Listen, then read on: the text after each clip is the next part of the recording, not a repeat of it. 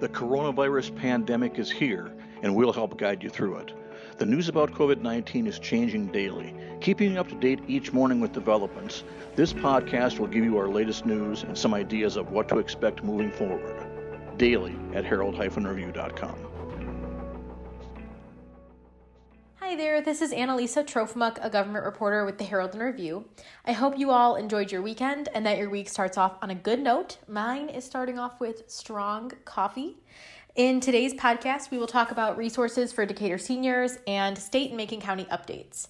Again, you can find the reporting mentioned today and all of the Herald Review's coronavirus coverage in our print editions and online at herald-review.com.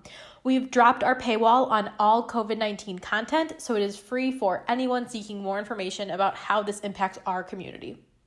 Okay, so jumping right into Decatur area news, our editor Allison Petty put together a list that we will be consistently updating online of all of the local stores offering specific windows of time for seniors to shop.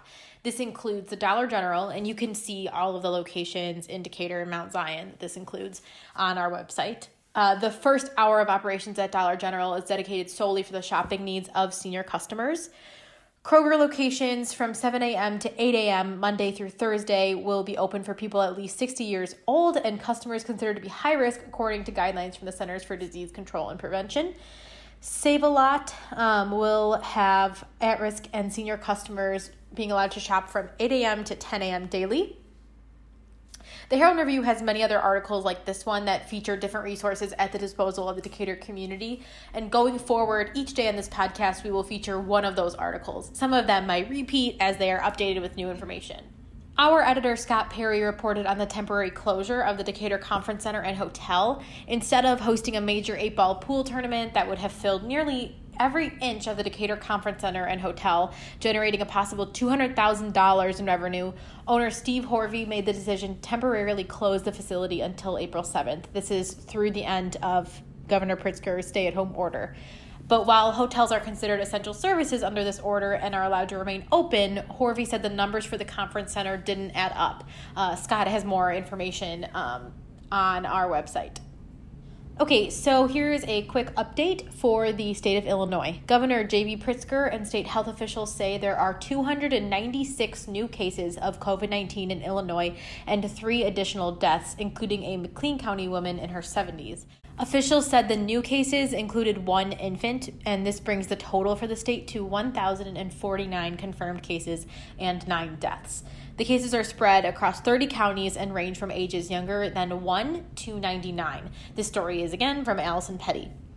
Allison also reports that no cases of COVID 19 have been confirmed in Macon County as of noon Sunday, officials said, but nine tests have been completed with seven negative test results and two pending results.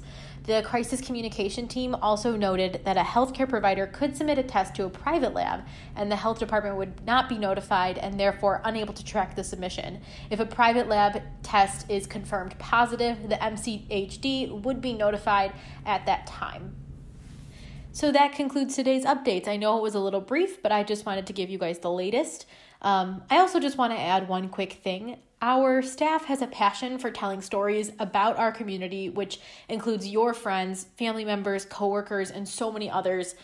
H&R subscribers allow us to keep telling those stories. If you're enjoying this podcast and the H&R reporting, please consider supporting local journalism by getting yourself a print or online subscription. Our online subscription currently costs $3 for 3 months, and I'll provide a link down below for you to check that out. Thanks so much for listening, and we'll see you guys next time.